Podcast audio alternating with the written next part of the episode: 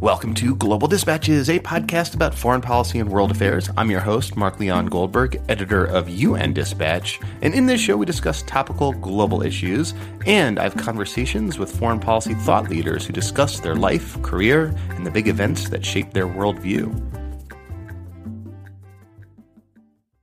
My guest today, Jennifer Harris, has devoted much of her career to studying what she calls geoeconomics. That is, the ability of countries to shape world politics, diplomacy, and global affairs more broadly through the deployment of economic means. She's a Council on Foreign Relations Fellow and co author with Robert Blackwill of the new book, War by Other Means Geoeconomics and Statecraft. Jennifer grew up near an artillery range in Oklahoma, was fascinated by economics from a young age, became a Rhodes Scholar, and worked in the State Department under both Condoleezza Rice and Hillary Clinton. And it was working in the Clinton State Department that Jennifer led the development of Secretary Clinton's Economics and Statecraft Agenda, which was rolled out in 2011. And towards the end of the interview, we discuss what it was like working with Hillary Clinton, who more likely than not will be the next U.S. president. And we have a fascinating conversation conversation about the bureaucratic politics that goes into crafting a new kind of foreign policy agenda. We kick off discussing her new book, which I learned a lot from, and I encourage you to check out. I'll post a link to it on globaldispatchespodcast.com. And while you're there, you can get in touch with me via the contact button. Check out our archives. We have like over 110 10 of these kind of long form interviews with foreign policy thought leaders and newsmakers. And these are generally timeless. These are what we call evergreen content. So go back, check out our archives. If you enjoyed this conversation, you will enjoy many others we've had. And now here is Jennifer Harris of the Council on Foreign Relations. Looking for a trustworthy podcast to bring you unfiltered viewpoints and experiences on global health? Tune into Global Health Matters, the podcast that connects silos and amplifies diverse voices to give you a holistic picture. Each month, Dr. Garry Aslanyan from the World Health Organization hosts discussions with guests spanning former ministers of health, award winning journalists and authors, and frontline public health workers. Join listeners from across 180 countries for an exciting season 4 launching in June. Global Health Matters is available on Apple Podcasts, Spotify, and YouTube. Geoeconomics, as we define it in this book, is how states are still pursuing those same aims, but by reaching not so much for military or traditional diplomatic tools as much for economic tools. And this could be anything from trade and investment to monetary policy to the regulation of certain commodities and energy to aspects of the cyber domain to assistance, both uh, military and economic. Uh, but again, it's uh, not so much how these economic tools sort of redound to the general underlying economic strength of a country in ways that enhance its power projection, not trade for trade's sake on the idea that a stronger U.S. economy will be better situated to project power. It's really looking at how countries are increasingly reaching for these economic instruments to produce a specific beneficial geopolitical result. Uh, and now I take it that your thesis uh, is that the United States is not as um, perhaps flexible when it comes to flexing its its geoeconomic muscle as other countries. Um, what are examples of, of other countries sort of using geoeconomics in statecraft? Sure. Uh, so you know, immediately, uh, China, Russia leap to mind as they should. Uh, but you know, increasingly, you also see countries like Saudi Arabia. Right, just last week, uh, we see the Saudis threaten to pull back in their investment in U.S. markets and dump U.S. Treasury bills if uh, Congress does go through with allowing for legal liability on the Saudis around 9/11. Uh, you know, this is very much uh, venting what the Saudis feel is a political disagreement through, you know, an economic conduit. Uh, uh, but yeah, I think certainly, you know, people are right to jump in you know, first to China and Russia some of the leading practitioners of this sort of statecraft. Uh, Russia's pipeline politics are by now well known, need little introduction probably to, to your audience. Uh, but you also see Moscow putting very geopolitically suspect, uh, geopolitically motivated sanctions on Moldovan wine, uh, on Ukrainian chocolates as a way of uh, attempting to coerce these countries to remain within Moscow's orbit. In fact, a lot of the kind of the early days of the Ukraine crisis, uh, months before you saw protesters fill the square in the Maidan, you had uh, you know Putin mixing sort of economic carrots in the forms of you know, $15 billion bailout packages for Yanukovych, which were comprised uh, more or less of repurposed Russian state-owned assets that we had all been, we those of us in the State Department, where I was serving at the time, had been assured were avowedly apolitical market actors right up until they weren't, right? Mm-hmm. And uh, you know, along with the you know sort of the sanctioning of Ukrainian chocolates that happened to be owned by Petro Poroshenko, the now uh, you know, prime minister of Ukraine. And uh, had we known where to look, I think uh, within the U.S. government for some of those earlier warning signs, we could have been much swifter and probably more aggressive in the early days of what we now know to have unfolded into a you know, first order geopolitical crisis for the United States and the rest of the world. Um, so have these other countries that you cited, like China and Saudi Arabia and Russia and, and other countries, sort of developed more sophisticated geoeconomic tools of statecraft, um, sort of out of necessity, out of the fact that the USA is just overly dominant, super dominant in the military sphere. So they have to think of other ways to challenge American dominance that are less reliant on the military. They're sort of like forced to to adapt, almost in like a Darwinian sense. I think that's exactly right. Uh, you know, a, a lot of I think our own fuzzy thinking here in America around the use of these economic tools as instruments of statecraft comes from a tendency to kind of judge these policy decisions by economic rationality. So, to take one example, uh, you know, it is often said around Washington that China would never dump its holdings of U.S. Treasury bills because it, would be akin to mutually assured destruction. In so doing, China would you know, plummet the value of their own uh, holdings of, of U.S. debt, and therefore uh, it, is because it is economically irrational that the the prospect of China doing that seems remote. Uh, perhaps, but only to a certain point, right? Only if you are looking to the, at the question of, of, to dump or not to dump these bills as a as a sort of an economic an economic one. If rather Xi Jinping is looking to vent a geopolitical disagreement with the United States, looking to punctuate, you know, China's uh, current position on some of its maritime claims in the South East China Sea, say, or uh, should we see uh, the cross-strait um, tensions uh, heat back up in the in the coming year? Uh, if you have you know, uh, two billion dollars, say, to uh, put to making some kind of a geopolitical grievance known to Washington, and you are, you know, sitting in Beijing as a Chinese leader, it's not so clear to me that you're not, indeed not better off, uh, dumping two billion dollars worth of U.S. Treasury bills, say, rather than, you know uh,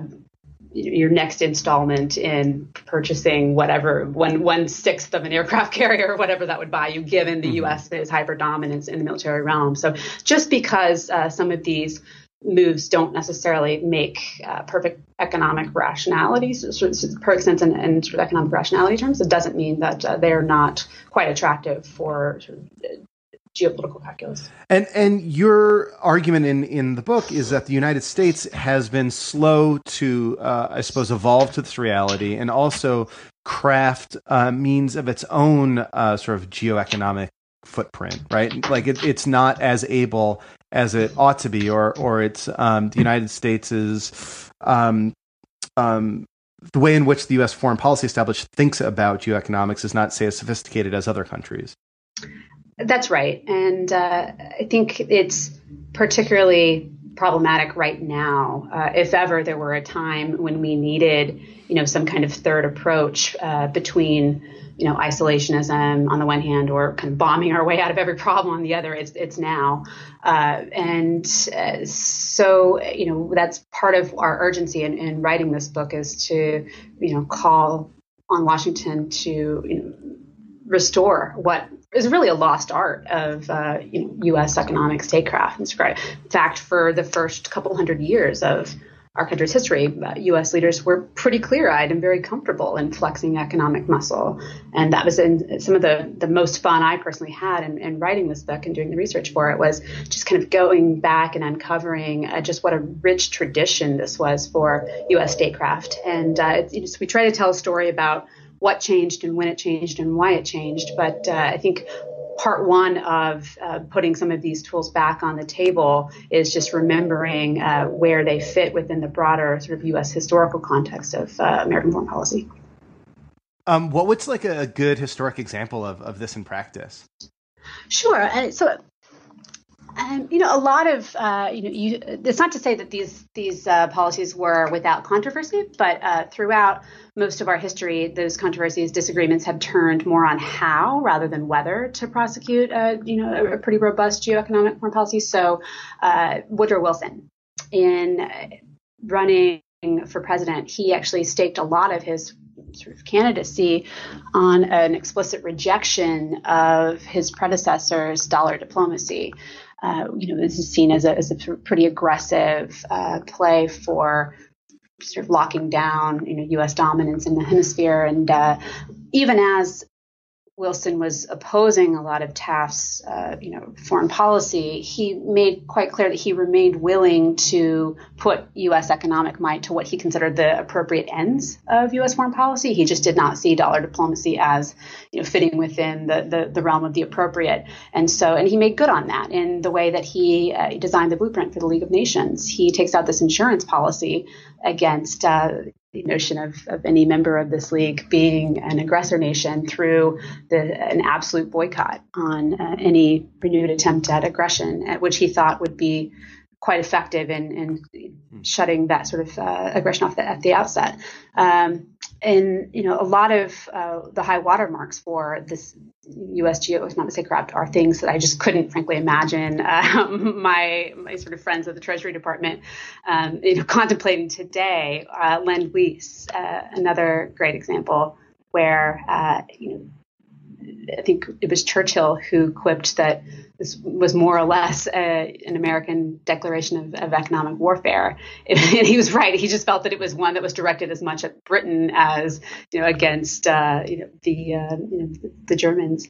And uh, he was not entirely unfounded in that because uh, the terms of Lend Lease were such that uh, you know for this you know 660 billion dollars worth of uh, you know U.S. Sort of lending that we were giving to our allies that enabled them to really fight the war that needed to be fought. We were demanding unilateral American control over the level of British gold reserves. We uh, were sort of demanding the same over British exports. We were taking that as a this moment as an occasion to write the terms of the post-war order with uh, U.S. interests sitting firmly at the at the center, and a lot of the terms that we were extracting from friends uh, were more stringent than those that we were kind of asking of our frenemies, and in particular the Russians are a great example here of how we, you know, in the early days of the Cold War, before it was so clear that we would be setting ourselves up for, you know, a decades-long con- uh, confrontation with the Soviet Union, we were using Lend Lease as almost more of a, a set of incentives to try to bait the Soviet Union into staying in the war and, and fighting on the eastern flank against Japan. Um, sort of fast forwarding to today, what would have been or what would be uh, like a wise application of these principles to deal with, say, the conflict in, in Syria and Iraq? Well, I think a part of uh, this comes down to missed opportunities in um, the, the, current challenges that the U.S. has in the Middle East. Why it was that we allowed ISIS to earn the mantle of the world's greatest bank robber by you know early 2014. I think that was beginning to you know come out in the media and rightfully so. Um, I believe ISIS was sitting on more gold than any other entity short of Fort Knox. uh, by sometime in, in early 2014. And this happened, you know, all as the uh, the Fifth Fleet was right there, and uh, you know, not not too far away. Uh, the man hours that uh, the U.S. military has put in thinking through the size and composition of the Afghan national security forces versus uh, the man hours, uh, woman hours spent thinking through a you know, viable economic uh, blueprint for that country is you know night and day. And this this was frankly a, an insight that was hat tipped to Admiral Mike Mullen um, and uh, some of his frustrations with uh, the kind of thoroughgoing military lens that we still apply to a lot of our problems in the Middle East. And uh, likewise with uh, Iran, it, yes, we have managed some impressive and pretty unprecedented sanctions after many years of effort with, uh, on Iran, but uh, we have not still uh, put the kind of senior level diplomatic attention that uh, would be necessary for building a coalition that could help blunt some of the economic transmission lines of Iranian influence throughout the region. Uh, so these are sort of just a couple of the, the kinds of missed opportunities and uh, you know areas that I would I would hope to see greater focus on if you were really going to begin to be serious about reconstructing a U.S. foreign policy that we're putting geoeconomic tools at the center. And I have to admit, it's it, it's all in the book. Uh, so, so uh, no, seriously, go, go, out and read the book. I've, I've, just started, as I mentioned earlier, I just started, started reading through it. It's fascinating. It's sort of a world of foreign policy that is um, sort of foreign to me, and I'm, I'm learning a lot from reading it. So, thank you. Absolutely. Um, I'd like to go go back a little bit and, and, learn about how you got into these issues and got interested in foreign policy more broadly. So, where are you from? I am from uh, Lawton, Oklahoma, which uh, is a hotbed of IR scholarship. indeed, indeed. Uh, sort of, I think at least it can claim uh, some some of the early years of uh, Justice Ruth Bader Ginsburg's um, legal career and uh, Brad Pitt for a moment there, I think. But uh, most people, if they know uh, Lawton, Oklahoma, know it for uh, being home to the largest field artillery base in the country. so a lot of big guns. So did you like grow up watching, you know, artillery shells fly over your Absolutely. house? Uh, the house would shake pretty routinely uh, whenever uh, Fort Sill was doing, you know, live exercises. And uh, I remember being in Croatia at some point during college or graduate school, and the, I was asleep, and the place I was staying started shaking, and I, kind of half in a still slumber, I just figured it was Fort Sill before I realized I was half a world away, and in fact, this had to have been an earthquake. so it definitely allowed for you know some uh, sleeping resilience among. So I, I, think we've traced the roots of your suspicion of the application of military force to uh, advance foreign policy interests. It's your sleepless. Uh, sleepless nights in in Oklahoma next to the artillery range. Seriously, like like could you just like how close could you get to the alter- artillery range? I mean, to the whole town like shake a little bit when yeah, absolutely, absolutely, yeah. Were there uh, any like mishaps ever? I don't know that anyone in town had enough money for um, you know chandeliers alike, but it was definitely a no-no. he didn't have much crystal or any glass uh, on on counters that could uh, risk some of the live fire exercises when, when stuff was shaking. But uh, mishaps, um, I had an uncle whose job it was to kind of he was the chief environmental officer for Fort Sill for a time, and so his his task was kind of putting out some of the fires that they were starting intentionally or unintentionally, and uh, repairing some of the some of the divots, so to speak, from uh, some of these massive bombs. Uh, but not not not many mishaps that uh, I think were were much more than annoying. What was your family? Were your parents in the military? They were. Uh, my father was in the, in the way that everyone uh, you know during Vietnam was pretty close to the draft. Uh, my dad was actually Navy Reserve. I think he uh, wanted uh, to find a way to get out of Oklahoma and probably liked the uniforms of the Navy a little bit better than the ones that he'd grown up around uh, in, in Lawton and the military. And so he joined the Navy and uh, flew with Blue Angels actually for a little while. Um, I think in the fun days before I was around, but uh, he stuck with the Navy Reserves for most of my upbringing. And uh, in fact, he was activated after 9 11. Uh, and he was on his two weeks active duty during the 9 11 attacks and uh, ended up sort of just on a lark being at the Naval War College that day rather than at the Pentagon, uh, where he probably should have been. And uh, so escaped the um, the tragedy that befell pretty much the rest of his unit, which uh, were most of which were killed in the 9/11 attacks, and so he spent the next eight or nine months uh, kind of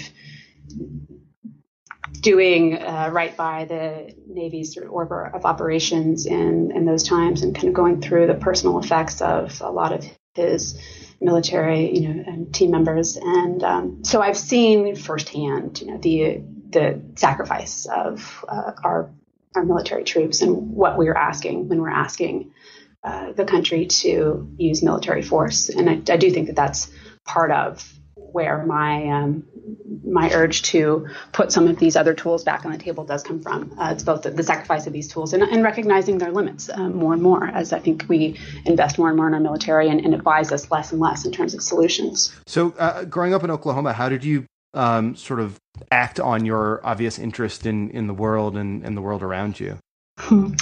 Well, uh, you know, it, it, was a pretty international place. It kind of traced the footprint of the U.S.'s 20th century military adventures pretty well. There was a, a fairly thriving, you know, German, Japanese, Korean, Vietnamese community in my hometown, and in that way, it, it did have a a sort of cosmopolitanism that one might not expect from Southwest Oklahoma, uh, and I, think partly through just my you know my own family's military values, uh, this foreign policy and national security were things that were very important to me. Uh, but I also developed a pretty pretty early bug for economics. Uh, I was that kid that was uh, actually just sort of reading an economics textbook for fun. I remember there was a a presidential debate. I think it was the 2012 cycle where uh, the moderator started off by asking all of the GOP candidates in 2012 you know, what they did the, the previous night, and each of them cycled through some somewhat strained uh, answer, usually involving a sports game. I think Mitt Romney like got the actual professional sports season wrong um, at the time, but uh, then then you had Ron Paul off in the corner saying, "Actually, I was reading an economics textbook last night," which I'm sure was it was probably pretty close to the truth, and I was much more in the Ron Paul category in that sense. And uh, so I was mostly looking for a way to blend you know, a, a, real love for economics as a lens on the world with a, a sense of uh, you know, family value and, and um, you know, longstanding interest in foreign policy, and national security. So, uh, did you go to school in Oklahoma? Did you go to college there? I, I finished up high school in Oklahoma and went to Wake Forest for college in North Carolina. Where presumably you studied economics? Economics and uh, political science, IR, yeah. Um, did you uh, like uh, go go for a master's degree, or, or, what was your what was your experience in college in terms of like how your uh, understanding of economics and international relations more fully developed?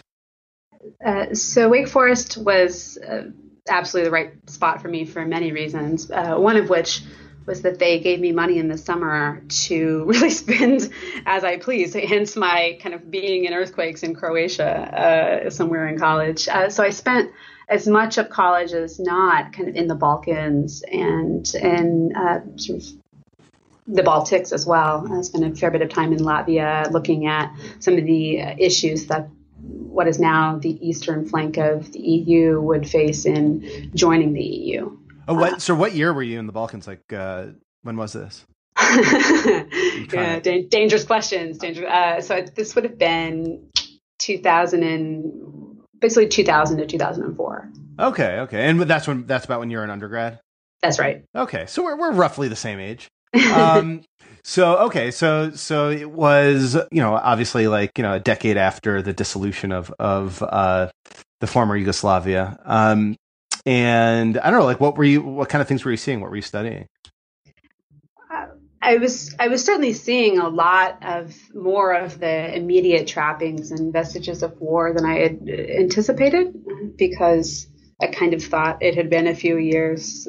Presumably, a lot of the institutions that I was reading about in textbooks, uh, the OECD and uh, you know the World Bank had come in and, and done their job, but uh, as you know I certainly now am not surprised to think back on, and in ways that would probably surprise very few of your listeners. Uh, you know, there were abandoned tanks still on the side of the road. There were bullet holes in most of the walls, and uh, there was a lot of you know, s- still very near trauma uh, among these populations. And typically, that meant that um, some of the younger guard uh, were were really coming into power uh, much more um, quickly than certainly is the case in Western Europe and the United States. And often it was just it, it, your your upward mobility turned on whether or not you knew English, and because it was a thing that had been taught in the more recent years, uh, you know, in the prior decade or so of, of most schools, this did give rise to a generational divide. That's funny. You know, we've actually so um, for this podcast, I've interviewed a bunch of the candidates for the next UN Secretary General, and a number of them are from this region, are from the former Yugoslavia, and and a few of them, I'm thinking actually of Danilo Turk, the uh, former president of Slovenia, who wants to be Secretary General, was on the podcast, made the mm-hmm. exact point you were talking about, how like it was like the young and up and coming generation that didn't really have to almost pay their dues in the same way that the previous generations did because they were the new guard. Um, Absolutely. Yeah, it was really so. It's, it's really interesting to hear your perspective uh, on that. And well. the things that they let me do simply because I spoke native English, a yeah. little bit troubling in hindsight. um, so, did you end up going to to graduate school? I mean, what were your interests coming out of college? I, I did. I uh, thought that I would be going into the intelligence world uh, straight out of college and had gone through the process of security clearance, uh, which at some point I think I realized the price tag, the going rate on security clearances for the United States government were, you know, just over six figures. Uh, naively, that sounded like an unconscionable sum to me. And so when a uh, fellowship graduate school came through after I'd already gone through the security clearance process, I felt guilty and uh, tried to figure out a way to sort of do both. And um, my bosses within the Intel world kind of humored me and allowed me to sort of work for eight months or so right immediately after graduating undergrad at the National Intelligence Council. And uh, because I was going to Oxford, which has this funny academic calendar of kind of eight weeks on, six weeks off, eight weeks on, six weeks off. I would come back and spend these extended breaks in Washington. It certainly paid better than you know most research assistant gigs, and it was more interesting. Uh, so I and they and, and they let you do that being being abroad. And you just said fellowship. What what fellowship? I was uh, on a Rhodes Scholarship. Well, that's you sort of buried the lead there. I think um, that's amazing. Uh, what what year did you do the the Rhodes the Rhodes Fellowship, the Rhodes Scholarship? This would have been 2004 to 2006. Um, what was I mean? What was that application process like? I mean, how, how did that come about? I mean, that that's that's an amazing thing. Like, how how did that happen? Uh, it, took a village. Uh, I think the the Rhodes process is unique to many of these kind of shiny academic trophies in that uh, I think you it requires some eight letters of recommendation. So I think the first challenge was finding eight people that liked me enough to uh, write a letter, and uh, it, I think there's an open ended essay uh, that is terrifying for precisely the ways in which it's open ended, and that's that's about all. What did you write about? Oh gosh, I remember uh, sort of deciding to that I that I kind of needed a, a, slight break from the assault on the senses that was Bosnia uh, to write this, and so I went to Switzerland or something for a week and thought that you know the good alpine air would, would clear the mind. And I uh, I recall checking myself into this little guest house and uh, finding a, a C.S. Lewis book just kind of in the in the room. And uh, so I ended up reading that, and uh, it was kind of just uh, fortunate. I hadn't read much C.S. Lewis. I guess I, in part because I hadn't been to Oxford yet, uh, where he you know, obviously left a pretty heavy footprint. Uh, but uh, I think I, I, ended up writing a lot about some of the you know the human characters and the human dimensions of uh, the the time that I had spent in the Balkans, uh, but in ways that just flowed a lot more easily after kind of reading C.S. Lewis and just being able to take a breath and, and go easy on myself and uh, kind of look for just those moments of humanity in what were otherwise pretty sad situations. Um, who were some of your, your classmates? Like, what, what were they up to? Um, uh, your your fellow Rhodes Scholars. I mean, you, like every year, I kind of read the list of people who uh, go through and, and who are accepted into the Rhodes Scholarship, and it's just like an amazing, impressive, incredible kind of human beings that they find. Uh, yes, and I, I, think that my cohort uh, is is very true to that description. Um, you know, but it's also true that uh, you know now ten years on, uh, it's roughly yeah. So I guess I'm exactly at my ten year anniversary from uh, graduating from Oxford. There's a, a, solid cohort of, of people who are you know doing exactly the thing that gives them the most joy in the world even when that is you know medieval architecture. And you know i'd say fully half of uh, my my friends from oxford days are somewhere in academia. And um, so I think there's, and that was one of the first pieces of advice that they gave us uh, before sending us off to Oxford was that in some ways uh, there is this pressure that because we all know that Bill Clinton was a uh, was a Rhodes Scholar, that that must be the mold to which I now need to aspire, the standard to which I need to hold myself. And uh, there's someone I forget who uh, called a Rhodes Scholar, you know, a bright young man at the time. I think it was only men who were still being allowed whose best days were behind them, uh, and. Uh, so you know they, these are these are brilliant people. Uh, they're you know, and on almost to a person, very decent human beings who are mostly just really jazzed about whatever it is that they're doing in life, and that can take the range from you know uh, looking at Egyptian architecture to um, fighting terrorists in uh, Syria with uh, the Navy SEALs, which I know that there are a couple of Rhodes Scholars doing that right now. So, really so, so what did you do? What what did you study at Oxford? I uh, I did the MPhil in international relations uh, which uh, was a taught degree, but as opposed to kind of very self-guided. Uh, but even uh, this, Oxford standards of what it means to have a taught degree was uh, a lot less classroom time than I think most of us who are accustomed to an American graduate experience would imagine. sort of meeting once a week or so for 60 or 90 minutes with a class of you know 14 or 15 other graduate students, uh, having attempted to cobble together what you know, some of the 80 books or so that were on our syllabus week in week out from some 37 different libraries many of which would not even let you check out books uh, so query whether they, yeah. why they were called libraries uh, the kind of the, the, the national pastime uh, for rules many of which seem um, quizzical in, in, having any point uh, around Oxford. This was a little bit much for me uh, in, in a lot of respects. And, um, did you end up writing a, a thesis? I did, I did, uh, and I, I want to go back and find it and resend it to my supervisors. I remember uh, the comments when I came, it came back. I wrote on uh, more or less China's growth model, arguing that it it was in fact more coherent than a lot of uh, a lot of uh, people were arguing that you had Dick Cheney at that time, still you know in the vice presidency, uh, more or less asserting that once China tripped some GDP per capita threshold, that democracy and puppies would bloom. And uh, what I saw was something that was much more stable and, and more likely to change the international system rather than the other way around and uh, that this would have real geopolitical consequences and, and, beginning to look at some of the early sort of seedlings of cooperation amongst the you know, the, the BRICS countries, uh, and whether this was life imitating art or art imitating life, it did seem like you were seeing more cooperation among these countries, and uh, so that was more or less what I wrote on. I remember getting the uh, the thesis back with uh, some blue ink scrawled on it from my examiner, saying, "Well enough written, sure, but uh, this topic is really pretty blue collar." what does that I even don't mean? Know. I don't know what it means still to this day. I don't think it was, uh, you know, a compliment. I don't think it was a compliment, but uh, a lot is, of. I don't even. I no idea what that's. yeah, I, you know, uh, probably testament to some of the ways I was kind of a fish out of water in the Oxford system. It's a, it can be a funny place. Um. So, uh, but all the while, you were still working for the National Intelligence Council.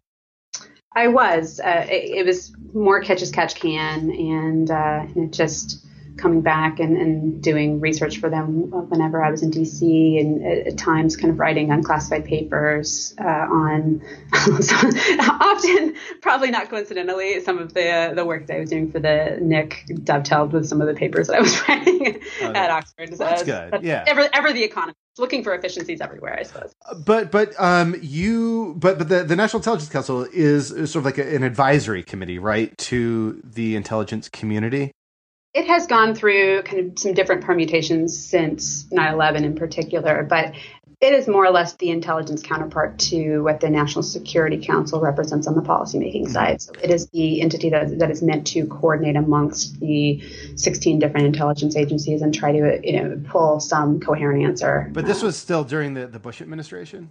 That's right. That's right. And so, uh, you know, the, many people know the NIC, if they know it for anything, for the infamous uh, WMD uh, National Intelligence Estimate uh, that tried to make it, you know, that, that, suggested there may be weapons of mass destruction in Iraq. Uh, and that was, you know, a, a, an example of how not to do intelligence coordination.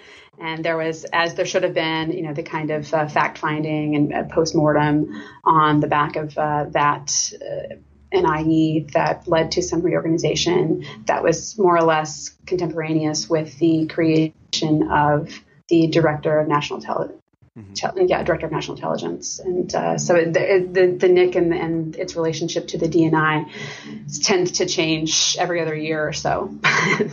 um, so, how and in what circumstances did you end up joining the the State Department? Uh, so my boss in the intelligence world uh, at the time was a man by the name of David Gordon, uh, one of my favorite humans uh, still to this day, and a fierce tennis player. If you ever get him out on the tennis court, and uh, he was uh, the vice chairman of the NIC and uh, Condoleezza Rice, when she was Secretary of State, tapped him to be her policy planning director. And so when David moved over to the State Department, he took me with him. And I was on, on detail from the intelligence world for the last 18 months or so of the Bush administration. And, and in the, in the policy planning staff? That's right. But so you're obviously like a political appointee, but you stayed on uh, when Hillary Clinton took over? Uh, I had a, a brief break where I went back to the Intel world uh, for about nine months, uh, beginning in January of 09, and I came back under a political slot or a Schedule B, sort of an expert hire, uh, on the fall of 2009. So, and most of that hiatus I spent uh, doing a lot of back work from law school. I was uh, doing law school uh, while I was at the State Department. Uh, the last couple of years of my uh, law school career uh, sort of dovetailed with my the, the, 18 months that I spent in the State Department. Uh, so I lived on Amtrak more or less. Where where were you in law school? I was at Yale. Oh, so, so there you go. Rhodes Scholar at Yale Law School. Which, which incidentally does not have grades, so do not hire a lawyer. your, your, Bill Clinton uh, uh, parallels are. I, I, took full advantage of Yale's uh, no grades policy. Um, so, so I mean, that's really interesting that that you uh, were able to become a Republican political appointee, but also a Democrat political appointee. How did you sort of manage the um, the the bipartisan uh, appeal or or like how do you how do you manage that that seems it, it seems rare uh, for something like that to happen?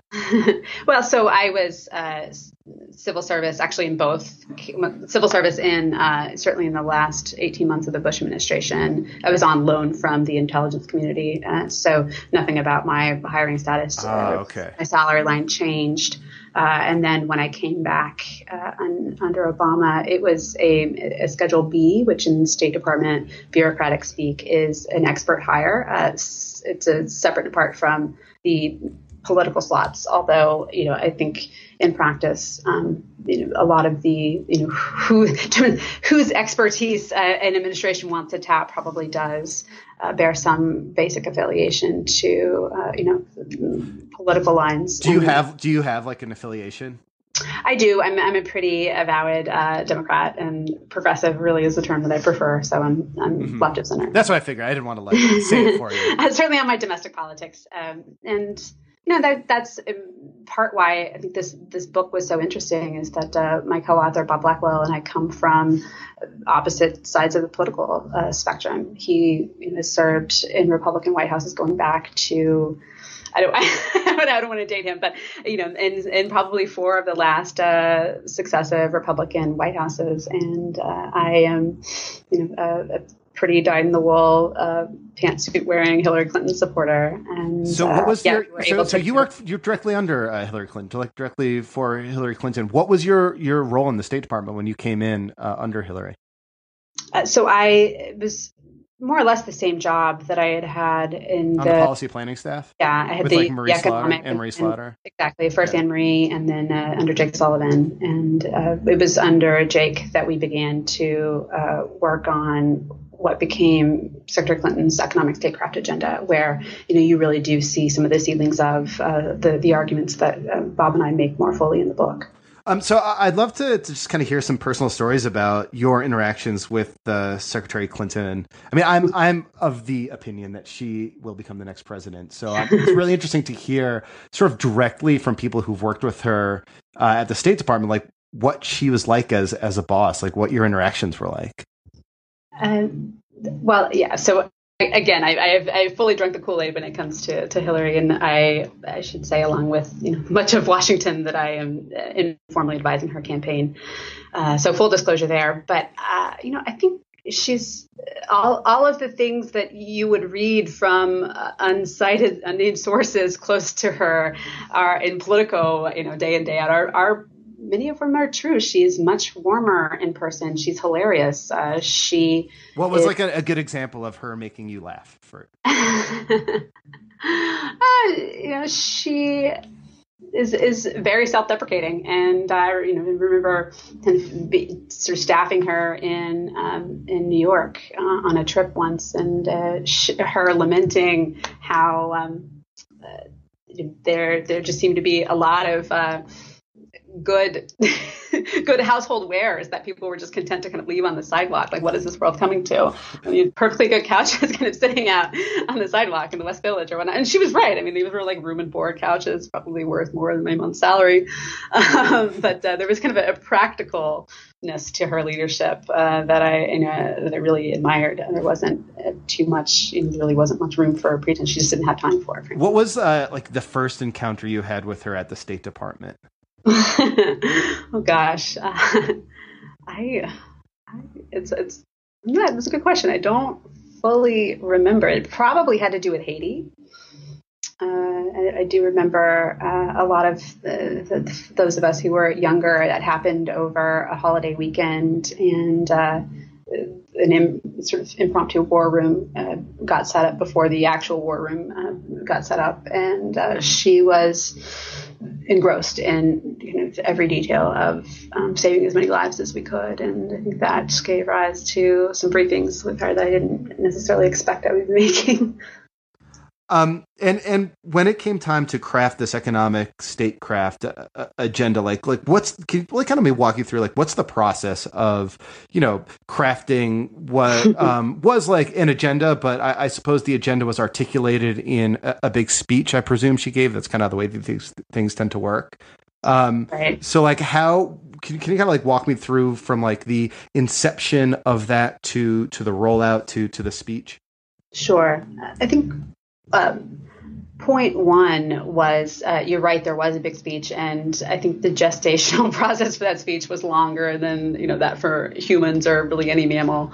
Uh, I, I remember kind of just stop stopping any counting process when we got up to draft 89 or something. Um, But that's like an interesting insight, right? Like into like how communications people, speech speechwriters can often, you know, influence policy in really significant ways.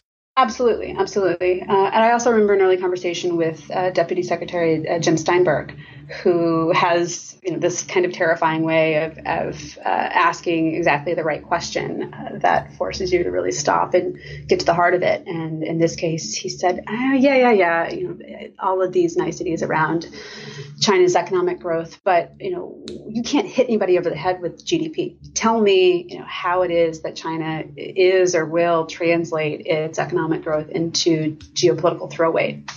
And he was right. You know, we really needed a theory of the case that uh, was descriptive as much as anything. And so that's part of the charge that we took pretty seriously and what we built out and the economic statecraft agenda that she ultimately came out with was uh, just a sense of you know what the facts on the ground are and how the world has changed uh, separate apart from what the U.S.'s own lines of acceptable versus unacceptable shows of, of geoeconomics are should be. And, I, I, can I say, like, how does it become the fact that you know the State Department or the Secretary of State decides we should have an economic statecraft agenda. Like, did this originate with you sitting at your desk writing memos? I mean, like, where where does something like this come from? Well, you know, I had been uh, selling these goods for a long time, really, to anybody who would listen, and it was striking to me how I feel like I would find purchase right at the end of you know, some of these um, jobs. Uh, you know, I think I, I, found some early purchase finally at the end of the Bush administration with um, Secretary Rice, and uh, likewise with uh, Anne Marie. But you know, think other priorities just trumped, and so I think it was a lot of it did come down to the human dynamics. Uh, I, ha- I finally had a buyer in Jake Sullivan, and uh, he, together, I think he was one of the few people who, you know, while not expert in the details, is just masterful at uh, you know, ex- articulating whatever argument you're attempting to make in stronger, better, clearer terms than, than even you can. And uh, so it was very iterative, I think, between the two of us and uh, as, as, well as the speechwriters who came in and uh, a close colleague of mine and now a dear friend, uh, Peter Harrell, who I served with uh, first in policy planning, and he then went on to be our uh, DAS, our Deputy Assistant Secretary for Terror Finance in the State Department and uh, so it was it was mostly just many many many hours of conversations between the the four of us on getting a theory of the case that first took the form of both the speech that the secretary gave in October 2011 and policy guidance that was kind of a written uh, memorialization of, of these same ideas. And this is kind of strangely, uh, this this product was a new product. The sort of secretary's policy guidance was something that Jake Sullivan came up with when he came into policy planning, realizing uh, that for as, as much paper as the State Department has churning around it, there's there wasn't until that point any mechanism for communicating the secretary's views on a policy question downward to the building. You know, all of the paper flow is is kind of going up to her. And uh, so when Jake built this uh, product of you know, Secretary's policy guidance cables, uh, our economic statecraft cable was the second in its kind, the first being on uh, Secretary Clinton's views on, on, women and girls and, and it, the role of, of, women's issues in foreign policy. Uh, so those were the kind of two guiding documents, and then it just became a you know, kind of a massive handholding project of you know trying to sell this uh, this agenda to a you know a department that is pretty well versed at outlasting you, especially when you're at the last kind of year of uh, her tenure, and, and, as we were at that point with Secretary Clinton. Uh, so I think there was some sacrificing of kind of fidelity to the vision. It became there was a bit of stretching of what was in the tent of economic statecraft, uh, so that everyone could kind of build their own special ashtray that uh, memorialized to what economic statecraft was to them. Uh, but that's that's just the nature of uh, the beast, I think, in, in ways in which you kind of shore up support when, from from people that don't have to lend you their support because they're going to be to, they're, exactly. they're civil servants. They're going to be there no matter what. Exactly. Um, was there like a moment where you had to sell this idea to Hillary Clinton herself? yes, I think there were, you know, certainly over the course of refining these speeches, I think we did meet a couple of times. And, you know, certainly her, her written comments were coming back on drafts. Um, sorry, I actually realized I pr- probably uh, let you go right now. um, but uh, well, thank you. I mean, just thank you so much for your time. For oh, I should ask, like, what's next? Anything else? We, you have this book out now. What else should we look forward to? Hmm, uh, Good question. I am thinking a lot about, um, you know, trade these days and whether the U.S. is at a moment where continuing its role as the buyer of last resort is proving more costly than the benefits that this role allows for, mainly the kind of multilateral rules based system that it's brought into being. And uh, if that's the case, then what should that mean for our relationships with some of the major benefactors of this system China, India? Yeah. So uh, not exactly sure whether it's going to be an, an, article or not, but uh, we'll see. Well, thank you so much for your time. Thank you for your book. Everyone should go out and and, and check it out. Uh, not of the Oxford Library, but but buy it on Amazon. right, right. They don't allow that there. But uh, uh, well, thank you, thank you so much, Jen. thank you. Take care. All right. Thank you so much for listening. Thank you to Jennifer. You know, after speaking with her, it, sort of occurs to me that I feel like I kind of wasted my 20s writing blog posts when I could have been writing pieces of U.S. foreign policy like Jennifer. I kid. No, I, I, I love it. I, I, feel privileged to be able to uh, spout my opinions on a blog and via this podcast. Speaking of which, um, things are going really well with the podcast. I, I must say, we are growing substantially. I just want to sincerely thank all of you out there who are sharing uh, the podcast with your friends and colleagues, particularly on, on social media.